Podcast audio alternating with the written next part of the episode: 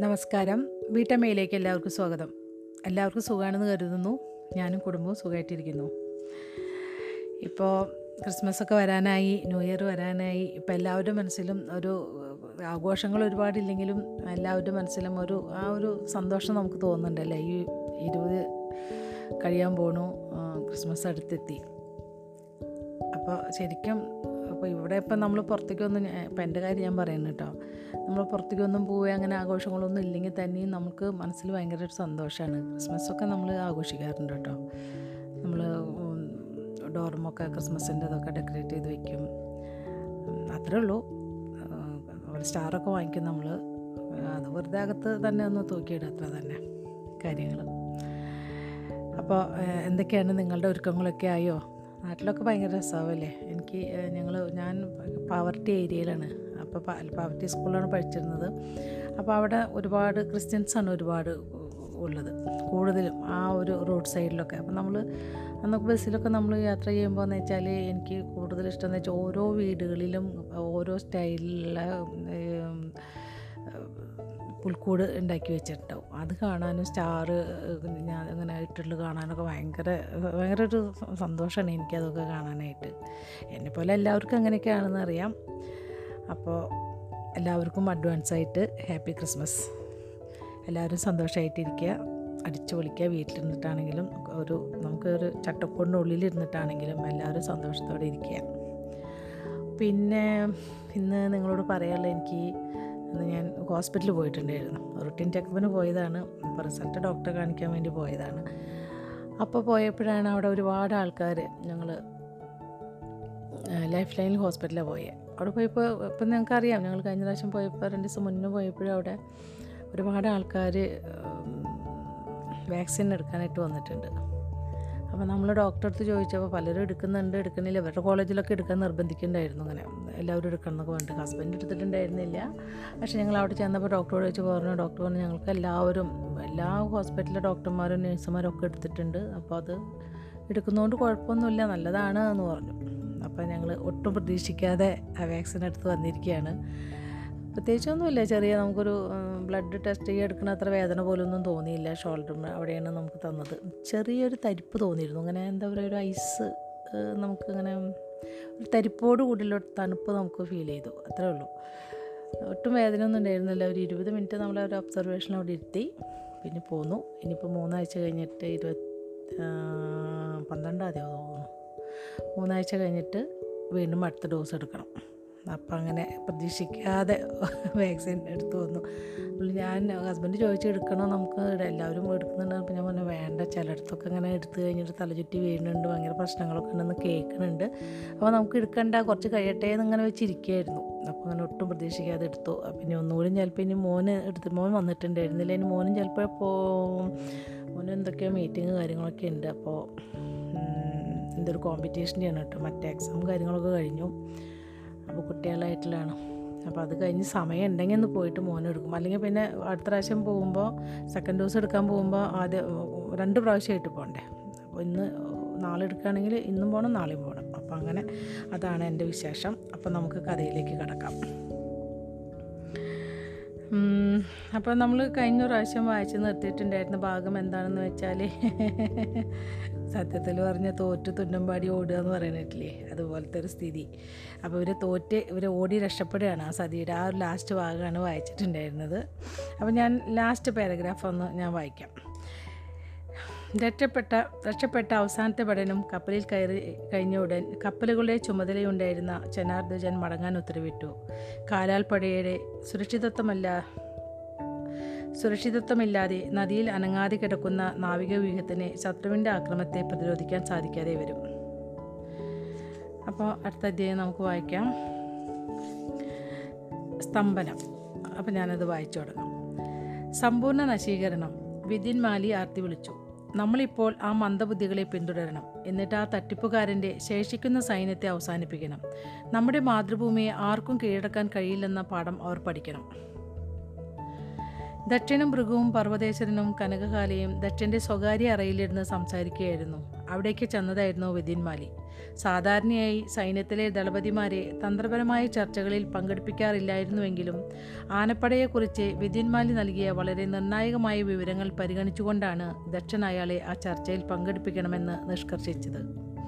വിതിൻമാലിയെ നിശബ്ദനാക്കുന്നതിനു വേണ്ടി പർവതേശ്വരൻ കൈ ഉയർത്തി. ആവേശം കൊണ്ട് എടുത്തു ചാടാതെ വിതിൻമാലി സമ്മർദ്ദത്തിനിടയിലും സതിയുടെ തന്ത്രങ്ങൾ അനിതര സാധാരണമായിരുന്നു.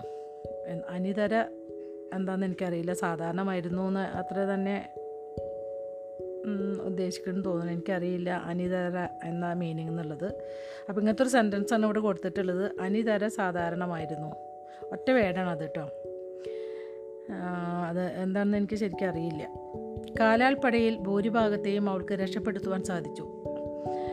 അപ്പോൾ എനിക്ക് തോന്നുന്നത് സാധാരണയിൽ കവിഞ്ഞ് കുറേം കൂടി നല്ല രീതിയിൽ ഉദ്ദേശ സാധാരണ നമ്മൾ ചിന്തിക്കുന്ന പോലെ അതിനപ്പുറത്തേക്ക് ആയിരിക്കും ഉദ്ദേശിച്ചിട്ടും തോന്നുന്നു. അടുത്ത സെന്റൻസ് വായിക്കുമ്പോൾ കാലാൽപ്പടയിൽ ഭൂരിഭാഗത്തെയും അവൾക്ക് രക്ഷപ്പെടുത്തുവാൻ സാധിച്ചു. അവരെ പിന്തുടർന്നതുകൊണ്ട് നമുക്ക് വലിയ ഗുണമൊന്നുമില്ലെങ്കിൽ പിന്നെ അതുകൊണ്ട് എന്ത് കാര്യം? നോട്ടം തറയിൽ ഉറപ്പിച്ച് വിദ്യന്മാലി നിശബ്ദനായി രോഷം കൊണ്ടു. ശത്രു സേനാ മേധാവിയെ പുകഴ്ത്തുകയോ? ഈ പർവതേശ്വര സേനാപതിക്ക് എന്തുപറ്റി പണ്ട് അവൾ മലൂഹയിലെ രാജകുമാരിയായിരിക്കാം. പക്ഷേ ഇപ്പോൾ അവൾ മാതൃഭൂമിയുടെ എണ്ണപ്പെട്ട ശത്രുവാണ്. പിന്നെ ഒരു കാര്യം നമ്മൾ മറക്കാൻ പാടില്ല കനകാല പറഞ്ഞു. വലിയൊരു സൈന്യവുമായി നീലകണ്ഠൻ വടക്കുനിന്ന് വന്നുകൊണ്ടിരിക്കുകയാണ്. നമ്മുടെ സൈന്യത്തിന് ഏറ്റവും സുരക്ഷിതമായ സ്ഥലം ഈ കോട്ടമതിലിനകം തന്നെയാണ്. നീലകണ്ഠനോ?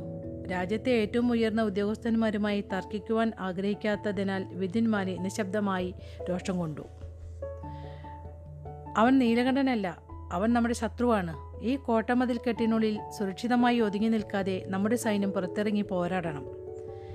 കനകാല പറയുന്നത് ശരിയാണ് ദക്ഷൻ പറഞ്ഞു. നമ്മുടെ സൈന്യത്തെ ഇവിടെ തന്നെ നിർത്തണം. എന്നിട്ട് ആ വ്യാജൻ നീലകണ്ഠന്റെ കപ്പൽ തുറമുഖത്തടുക്കുമ്പോൾ ആക്രമിക്കണം. ആ ഭീരു എന്റെ മകളെ യുദ്ധം ചെയ്യാൻ ഒറ്റയ്ക്ക് വിട്ട് യമുനയിൽ അങ്ങോട്ടും ഇങ്ങോട്ടും സഞ്ചരിച്ച് ഉല്ലസിക്കാൻ പോയി. അവന്റെ ഭീരുത്വത്തിന് അവൻ വില കൊടുക്കണം. താൻ കേൾക്കുന്നത് വിശ്വസിക്കാൻ വിധിൻ മാലിക്ക് കഴിഞ്ഞില്ല. എല്ലാറ്റിനും മുകളിലായി മെലുഹയുടെ താല്പര്യങ്ങളെ സംരക്ഷിക്കാൻ ഇവിടെ ആരുണ്ട്? സതിയെക്കുറിച്ചും അവളോട് അവളുടെ ഭർത്താവ് കാണിക്കേണ്ട ഉത്തരവാദിത്തെക്കുറിച്ചും വേവലാതിപ്പെടുന്നതിന് പകരം നമുക്ക് മെലു മെലുഹയെക്കുറിച്ച് വേവലാതിപ്പെടാം ഭൃഗു പറഞ്ഞു. പർവതേശ്വരൻ പറയുന്നത് ശരിയാണ്. നമ്മൾ വലിയൊരു വിജയമാണ് നേടി നേടിയിട്ടുള്ളത്. പക്ഷേ വളരെ ശ്രദ്ധിച്ചു വേണം നമ്മൾ അടുത്ത പടി കൈക്കൊള്ളുവാൻ. എന്തു തോന്നുന്നു സേനാപതി? സ്വാമി സതിയുടെ ഗജസൈന്യത്തെയും കുതിരപട്ടാളത്തെയും നമ്മൾ പുറത്തു ചാടിച്ചു. പർവതേശ്വരൻ പറഞ്ഞു സതിയുടെ സൈന്യം തിരിഞ്ഞോടിയിരിക്കുന്നു. അതുകൊണ്ട് നീലകണ്ഠൻ ഇവിടെ ഇറങ്ങി നമ്മളെ ആക്രമിക്കുമെന്ന് എനിക്ക് തോന്നുന്നില്ല. തീർച്ചയായും അവനത് ചെയ്യില്ല. ദട്ടൻ പരിഹസിച്ചു. അവനൊരു ഭീരുവാണ്. രാജൻ തന്റെ രോഷം മറച്ചു വയ്ക്കാനാവതെ ഭൃഗു ദക്ഷനെ വിളിച്ചു. മഹർഷി പർവതേശ്വരനെ നോക്കി. സേനാപതേ എന്താണ് അയാൾക്ക് ഇവിടെ ഇറങ്ങിയാൽ? ഗണേശന്റെ സൈന്യത്തെക്കുറിച്ച് നമ്മൾ മുമ്പ് നടത്തിയ വിലയിരുത്തലിനെ സ്ഥിരീകരിക്കുന്ന വിവരമാണ് എന്റെ ചാരന്മാർ നൽകിയിട്ടുള്ളത് പർവതേശ്വരൻ പറഞ്ഞു. അവരുടെ പക്ഷത്ത് ഒരു ലക്ഷത്തി അമ്പതിനായിരം സൈനികരുണ്ട്. അത് വലിയൊരു സൈന്യമാണ്. എന്നാൽ നമ്മൾ നമ്മുടെ കോട്ടയ്ക്കുള്ളിൽ തന്നെ കഴിഞ്ഞാൽ സതിയുടെ സൈന്യത്തിന്റെ സഹായമില്ലെങ്കിൽ അവർക്ക് നമ്മളെ തോൽപ്പിക്കാനാവില്ല. നമ്മുടെ കോട്ടയ്ക്കുള്ളിൽ നിന്നുകൊണ്ട് അവരുടെ സൈന്യത്തെ നമുക്ക് തളർത്തുവാൻ കഴിയും. ആയതുകൊണ്ട് നീലകണ്ഠൻ ഇവിടെ വലിയൊരു ഉപരാധ ഉപരോധം ഏർപ്പെടുത്തുവാൻ കഴിയില്ല. അദ്ദേഹത്തിന് ഇവിടെ നേട്ടങ്ങളൊന്നും ഉണ്ടാവില്ലെന്ന് മാത്രമല്ല അനാവശ്യമായി സൈനികരെ നഷ്ടപ്പെടുകയും ചെയ്യും. അപ്പോൾ അയാൾ എന്തു ചെയ്യുമെന്നാണ് താങ്കളുടെ നിഗമനം? അദ്ദേഹം ദേവഗിരിയിൽ ഇറങ്ങാതെ മൃതികവാടിയിലോ ലോതലിലോ വെച്ച് സതിയുടെ സൈന്യവുമായി ചേരും.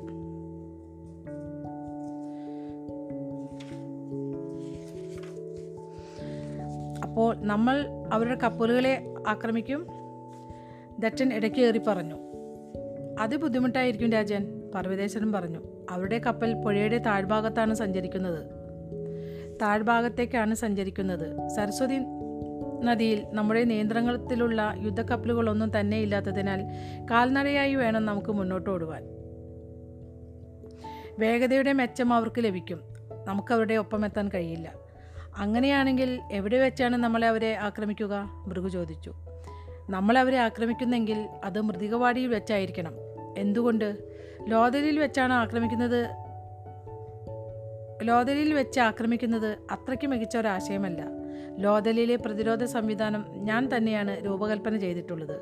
ദുരഭിമാനം വെടിഞ്ഞുകൊണ്ട് ഞാൻ പറയട്ടെ അവരുടെ പ്രതിരോധ സംവിധാനം ഉറപ്പുള്ളത് തന്നെയാണ്. നമുക്ക് അവരുടെ പത്തിരട്ടി പട്ടാളക്കാർ ഉണ്ടെങ്കിലേ ലോതൽ കീഴടക്കുവാൻ സാധിക്കുകയുള്ളൂ. അത് നമുക്കില്ല. രണ്ടര ലക്ഷത്തോളം സൈനികരുള്ള സതീ ഗണേശ സൈന്യത്തിനെതിരെ നമുക്ക് നിരത്തുവാൻ എൺപതിനായിരം സൈനികരേ ഉള്ളൂ. അതുകൊണ്ട് ലോതൽ ആക്രമിക്കുന്നത് നമുക്ക് വിനാശകരമായിരിക്കും. നമുക്ക് അനവധി ആളുകളെ നഷ്ടപ്പെട്ടു വന്നിരിക്കും. അതേസമയം മൃതികവാടിയുടെ പ്രതിരോധത്തിന് അത്രയധികം സൈനികർ ഉണ്ടായിട്ടും പ്രയോജനമില്ല. കൂടാതെ നമ്മുടെ ഇരുപതിനായിരം സൈനികർ മൃതിക മൃതികവാടിക്കകത്തുണ്ട് അവർ തടവിലായിരിക്കുമെന്ന കാര്യം ഞാൻ സമ്മതിക്കുന്നു. പക്ഷേ മെലൂഹൻ സൈനികർ മൃതികവാടിയിൽ പോരാടിക്കൊണ്ടിരിക്കുന്നുവെന്ന് കേട്ടാൽ അവർ തടവരയിൽ ഭഗവാനെതിരെ പല പ്രശ്നങ്ങളും ഉണ്ടാക്കും. ഈ വക കാരണങ്ങൾ കൊണ്ട് ഭഗവാൻ ലോതലിലേക്ക് അല്ലാതെ മൃതികവാടിയിലേക്ക് മടങ്ങുകയില്ല എന്ന് ഞാൻ പ്രതീക്ഷിക്കുന്നു. പൂർണമായും വേറിട്ട യുദ്ധതന്ത്രമാണ് പർവതേശ്വരൻ ഉദ്ദേശിക്കുന്നതെന്ന് ഭൃഗുവിന് തോന്നിയിരുന്നു. ആക്രമേ ആക്രമണം ആക്രമണം വേണ്ട എന്നാണ് താങ്കളുടെ തീരുമാനമെന്ന് എനിക്ക് തോന്നുന്നു? ആക്രമം വേണ്ടെന്നോ?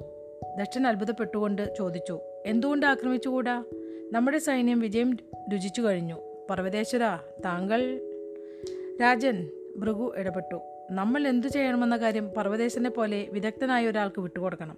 സേനാപതി അങ്ങു പറയൂ. ഇപ്പോൾ നമ്മൾ ആക്രമിക്കും എന്നായിരിക്കും നീലകണ്ഠ ഭഗവാൻ പ്രതീക്ഷിക്കുന്നുണ്ടാവുക. അതാണ് ഇപ്പോൾ നമ്മൾ ആക്രമണം നടത്തരുതെന്ന് ഞാൻ അഭിപ്രായപ്പെടുന്നതിനുള്ള കാരണം. പർവതേശ്വരൻ പറഞ്ഞു നല്ല ആൾബലമില്ലാതെ മികച്ച പ്രതിരോധ സംവിധാനമുള്ള ഒരു കോട്ട ആക്രമിക്കുവാൻ ആർക്കും സാധിക്കുകയില്ല. അത്തരത്തിൽ ഒരു ആക്രമണം നടത്തിയാൽ നമുക്കൊന്നും നേടാനാവില്ലെന്ന് മാത്രമല്ല നമ്മുടെ പക്ഷത്ത് വൻതോതിൽ ആൾനാശമുണ്ടാവുകയും ചെയ്യും. അതുകൊണ്ട് ദേവഗിരിയുടെ കോട്ടമതിൽ നൽകുന്ന സുരക്ഷിതത്വത്തിൽ കഴിയുന്നതായിരിക്കും ഉചിതമെന്ന് എനിക്ക് തോന്നുന്നു. ആറുമാസം കൂടി കാത്തിരുന്നാൽ അയോധ്യയുടെ സേന ഇവിടെ എത്തിച്ചേരും.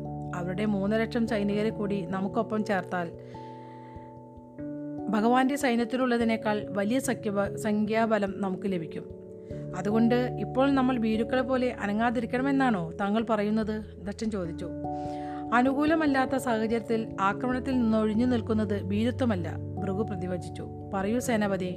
അദ്ദേഹം പർവതേശ്വരനെ നോക്കി പറഞ്ഞു. അയോധ്യയുടെ സേന എത്തിക്കഴിഞ്ഞാൽ നമ്മളുടെ കരാജാബയിലേക്ക് നീങ്ങണം പർവതേശ്വരൻ പറഞ്ഞു.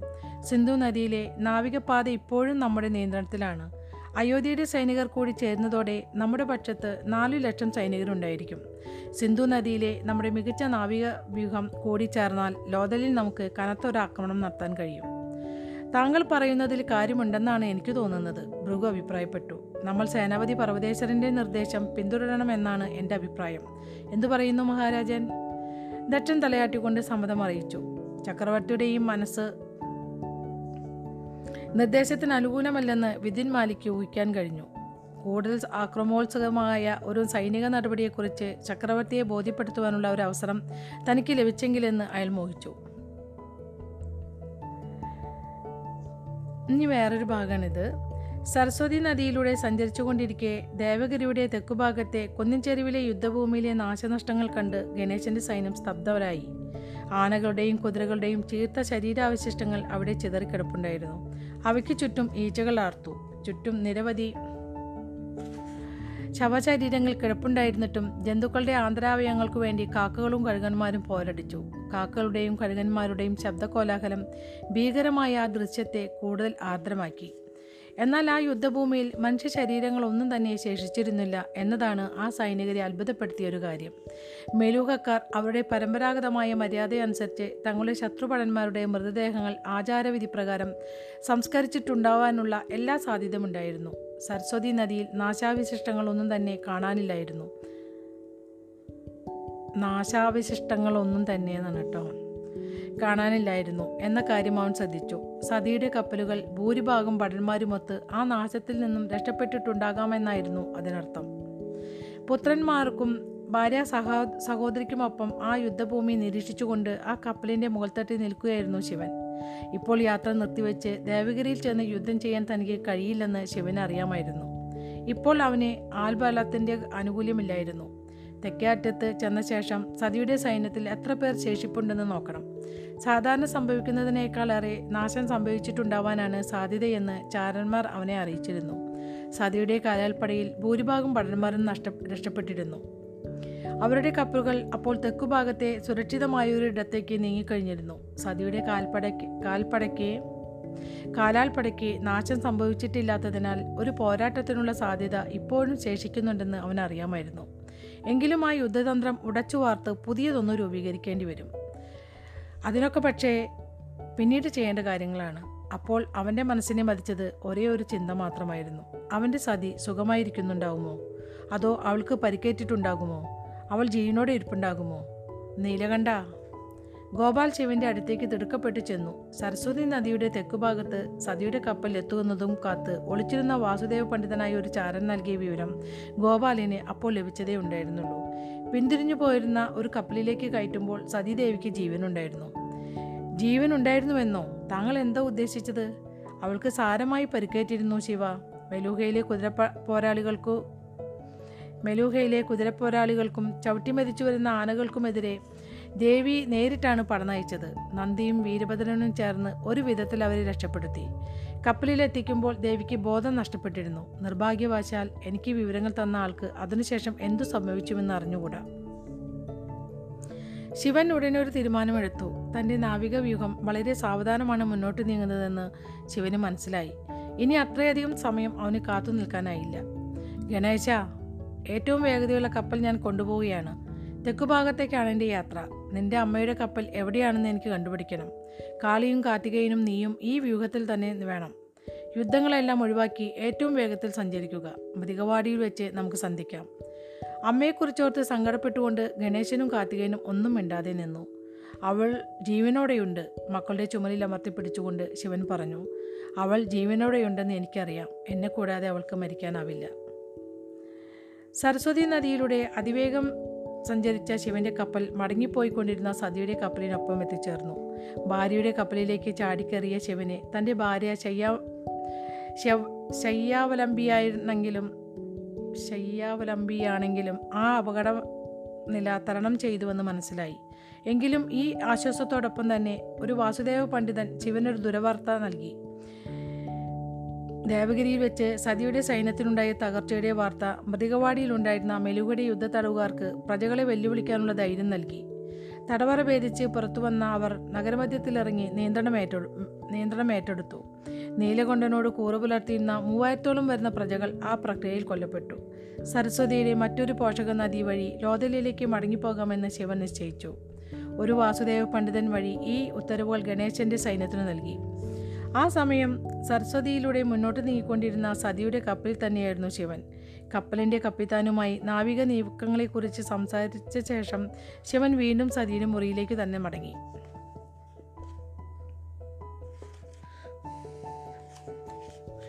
സതിയുടെ പൊള്ളലേറ്റ മുഖത്ത് ആയുർവേദി എന്തൊക്കെയോ ചില ഔഷധങ്ങൾ പുരട്ടിക്കൊണ്ടിരുന്നു. പെട്ടെന്ന് അതിവിദഗ്ധമായി അവൾ ആര്യവേപ്പില കൊണ്ടുള്ള ഒരു കെട്ട് ഒരു വെച്ചുകെട്ട് സതിയുടെ മുഖത്ത് കെട്ടിവെച്ചു.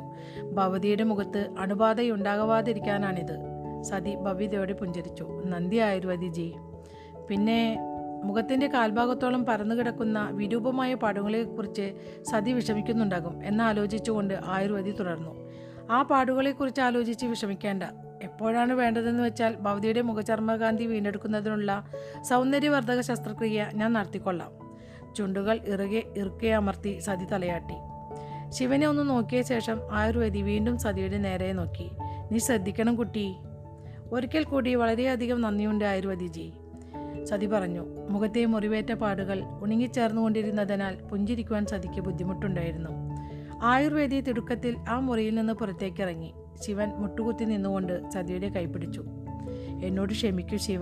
ഞാൻ അങ്ങു പറഞ്ഞത് അനുസരിച്ചില്ല.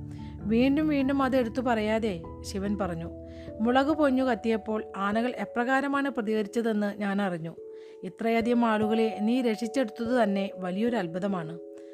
അങ്ങയുടെ ഭാര്യ ആയതുകൊണ്ടല്ലേ ഞാൻ അങ് അങ്ങ് എന്നോട് ഇത്രയ്ക്ക് ദയവ് കാണിക്കുന്നത്? നമുക്ക് നമ്മുടെ ഗജസേനയും ഭൂരിഭാഗം കുതിരപ്പടയെയും നഷ്ടപ്പെട്ടു. ഇതൊരു വൻ നാശം തന്നെയാണ്. നീ എന്തിനാ എത്രത്തോളം ആത്മനന്ദ നിന്ദ നടത്തുന്നത്? ദേവഗിരിയിൽ സംഭവിച്ച കാര്യങ്ങൾ നിന്റെ തെറ്റുകൊണ്ടല്ല. മുളകു കത്തിച്ചാലുണ്ടാകുന്ന പുകയേറ്റാൽ ആനകൾ വെകിൽ പിടിച്ചോടുമെന്ന് മെലുവക്കാർ മനസ്സിലാക്കിയതോടെ നമ്മുടെ ആനപ്പഴ നമുക്ക് നഷ്ടപ്പെട്ടു കഴിഞ്ഞിരുന്നു. പക്ഷേ അല്പം കൂടി മുമ്പ് തന്നെ ഞാൻ പിൻവേ പിൻവാങ്ങേണ്ടതായിരുന്നു. ആനകളുടെ പ്രതികരണം കണ്ടയുടനെ തന്നെ നീ പിൻവാങ്ങിയാലോ? നീ പിൻവാങ്ങിയല്ലോ? കുതിരപ്പട ഉപയോഗിക്കുകയല്ലാതെ നിനക്ക് വേറെ വഴിയില്ലായിരുന്നു. അല്ലെങ്കിൽ നമ്മുടെ കാലാൾ കാലാളുകൾ അപ്പാടെ കൂട്ടക്കൊല ചെയ്യപ്പെടുമായിരുന്നു. ഫലത്തിൽ നമ്മുടെ സൈന്യത്തിന് യാതൊരു കുഴപ്പവും സംഭവിച്ചിട്ടില്ല. വലിയൊരു നാശം സംഭവിച്ചില്ലെന്ന് ഉറപ്പാക്കിയത് വഴി നീ മഹത്തായൊരു സേവനമാണ് ചെയ്തത്. അപ്പോഴും കടുത്ത കുറ്റബോധം അനുഭവിക്കുന്നത് പോലെ അസന്തുഷ്ടയായി അവൾ എങ്ങോട്ടോ നോക്കിക്കൊണ്ടിരുന്നു. ശിവൻ അവളുടെ മൂർധാവിൽ പതിയെ തൊട്ടു. ഓമലേ ഞാൻ പറയുന്നതൊന്ന് കേൾക്ക്. കുറച്ചു നേരം എന്നെ ഒറ്റയ്ക്ക് വിടൂ ശിവ. സതി ശിവ ദയവായി ദയവായി എന്നെ ഒറ്റയ്ക്ക് വിടൂ. ശിവൻ സതിയെ മൃദുവായി ചുംബിച്ചു. അത് നിന്റെ തെറ്റല്ല.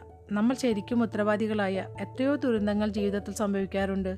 അതിനെക്കുറിച്ചോർത്ത് കുറ്റബോധം അനുഭവിക്കുന്നതിൽ തെറ്റില്ല.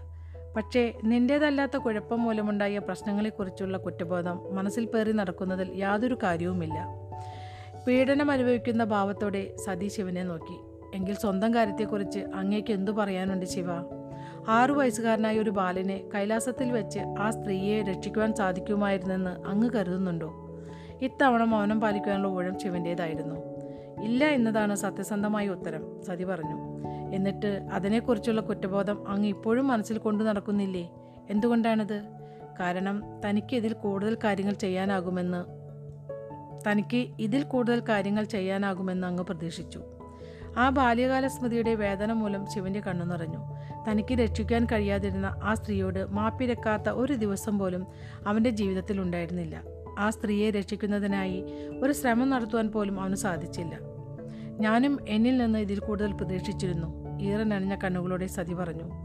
നിശബ്ദമായ ഒരു ആലിംഗനത്തിലൂടെ അവരുടെ ആത്മാവുകൾ പരസ്പര പരസ്പരം അലിഞ്ഞു ചേർന്നു. സരസ്വതിയുടെ ആ പോഷക നദിയിലൂടെ കപ്പലുകൾക്ക് സഞ്ചരിക്കാവുന്ന ഏറ്റവും അവസാനത്തെ ഭാഗത്ത് ശിവനും സതിയും അടങ്ങുന്ന നാവിക വ്യൂഹം എത്തിച്ചേർന്നു. അതിനപ്പുറത്ത് വരണ്ടു കിടന്ന സരസ്വതി നദിക്ക് കടലിലേക്ക് ഒഴുകിയെത്താൻ സാധിച്ചില്ല. മിതികവാടിയിലേക്കുള്ള പോഷക നദിയെ ശിവൻ ഒഴിവാക്കിയിരുന്നു. സരസ്വതി നദിയുടെ ഏറ്റവും തെക്കുഭാഗത്തുള്ള നദീമുഖത്തായിരുന്നു ശിവൻ. ഇവിടെ നിന്ന് കരമാർഗം അവന്റെ സേന ലോതലിലേക്ക് ശക്തിദുർഗമായ അതിർത്തി പ്രദേശത്തേക്ക് സഞ്ചരിക്കും. ഒഴിഞ്ഞ കപ്പലുകൾ അവിടെ ഉപേക്ഷിച്ച് പോകുന്നത് അപകടപൂർണമായിരിക്കും. മെലൂഹക്കാർക്ക് അതൊന്നും അറിയാൻ ഏറെ നേരം വേണ്ട. ഫലത്തിൽ ഏറ്റവും മികച്ച ഇരുപത്തഞ്ച് കപ്പലുകൾ ശത്രുവിന് സമ്മാനിക്കുന്നത് തുല്യമായിരിക്കും അത്. ആ കപ്പലുകളെ ഉപയോഗിച്ച് അവർക്ക് തങ്ങളുടെ സൈന്യത്തെ സരസ്വതിയിലേക്ക് അങ്ങോട്ടും ഇങ്ങോട്ടും അതിവേഗം കൊണ്ടുപോകാൻ കഴിയും. ശിവന്റെ തീരുമാനം വ്യക്തമായിരുന്നു. കപ്പലുകളെല്ലാം നശിപ്പിച്ചു കളയുക. സൈന്യത്തെ മുഴുവനും കപ്പലിൽ നിന്നിറക്കി കപ്പലിൽ നിന്നിറക്കിയ ശേഷം ലോതലിലേക്കുള്ള യാത്രാ സംഘത്തെ സോറി കേട്ടോ അത്യാവശ്യം തണുപ്പുണ്ട് ഇപ്പോൾ ഇവിടെ. അപ്പോൾ വിൻഡൊക്കെ തുറന്നിട്ടിട്ടാണ് കിടക്കുന്നത് അപ്പോൾ കാറ്റ് വരുന്നുണ്ട്. അപ്പോൾ അതുകൊണ്ട് എനിക്ക് നല്ല ചുമ വരുന്നുണ്ട് വായിക്കുമ്പോൾ എന്തായാലും കുറച്ചും കൂടിയുള്ളൂ അപ്പോൾ അതും കൂടി ഞാൻ വായിച്ചിട്ട് നിർത്താം.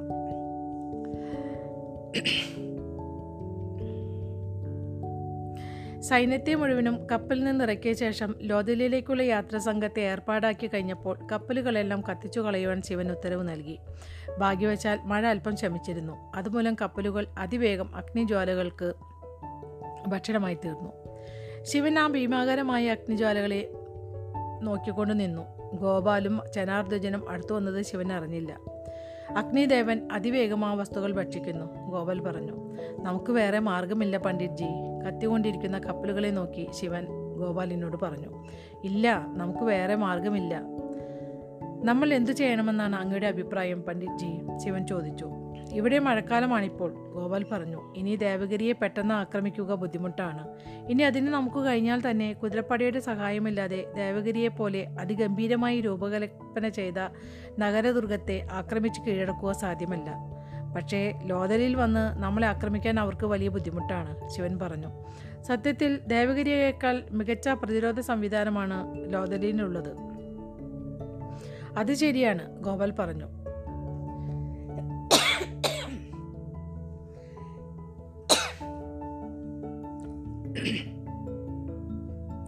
അത് ശരിയാണ് ഗോപാൽ പറഞ്ഞു. അങ്ങനെ വരുമ്പോൾ ഇതൊരു സ്തംഭനാവസ്ഥയാണ്. മെലൂഹക്കാർക്കിത് അനുകൂല സന്ദർഭമാണ്. അയോധ്യയുടെ സൈന്യം മെലൂഹയിൽ എത്തുന്നതുവരെ കാത്തിരിക്കുക മാത്രമാണ് നമുക്ക് ചെയ്യാനുള്ളത്. ഏറ്റവും കുറഞ്ഞത് ആറുമാസത്തിനുള്ളിൽ അവരിങ്ങെത്തും. സംഭവങ്ങളുടെ അശുഭകരമായ ഗതിവിധിക ഗതിവിഗതികളെക്കുറിച്ച് ആലോചിച്ച് ആ കപ്പലുകൾ കത്തുന്നത് നോക്കി ശിവൻ ഒന്നും ഉരിയാടാതെ നിന്നു. എനിക്കൊരു അഭിപ്രായമുണ്ട് പ്രഭു ജനാർദ്ദജൻ പറഞ്ഞു. നെറ്റി ചുളിച്ചുകൊണ്ട് ശിവൻ ചനാർദ്ദജനെ നേരെ തിരിഞ്ഞു. എന്റെ സേനയിൽ നിന്നും നാഗന്മാരുടെ സൈന്യത്തിൽ നിന്നും കുറച്ചു പേരെ ചേർത്ത് നമുക്കൊരു വിദഗ്ധ സൈനിക സംഘം ഉണ്ടാക്കാം. ജനാർദ്ദജൻ പറഞ്ഞു ആ സൈനിക സംഘം രഹസ്യമായി സോമരസ നിർമ്മാണശാല ആക്രമിക്കും. അതൊരു ചാവര ആക്രമണമായിരിക്കുമെങ്കിലും അതുവഴി നമ്മളത് നശിപ്പിക്കും. വേണ്ട ശിവൻ പറഞ്ഞു. എന്തുകൊണ്ട് സ്വാമി? കാരണം പർവതേശൻ അതിന് തയ്യാറായി തന്നെയായിരിക്കും ഇരിക്കുന്നത്. അദ്ദേഹം ഒരു വിഡ്ഢിയല്ല. തീർച്ചയായും അതൊരു ചാവർ ദൗത്യമായിരിക്കും. പക്ഷേ വിജയകരമല്ലാത്ത ഒരു ദൗത്യം. മറ്റൊരു വഴിയുണ്ട് ഗോപാൽ പറഞ്ഞു.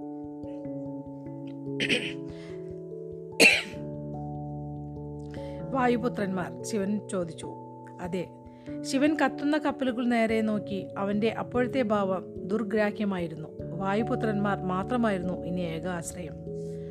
അപ്പം നമ്മുടെ ഈ അധ്യായം ഇവിടെ അവസാനിച്ചിരിക്കുകയാണ്. അടുത്ത അധ്യായം അവസ്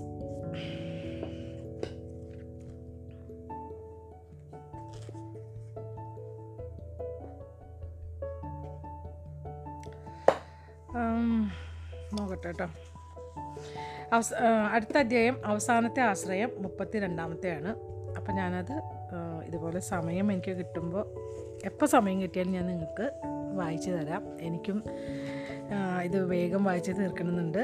അപ്പോൾ ഇതുവരെ ക്ഷമയോടെ കഥ കേട്ടുകൊണ്ടിരുന്ന എന്റെ എല്ലാ നല്ല സുഹൃത്തുക്കൾക്കും നന്ദി നമസ്കാരം.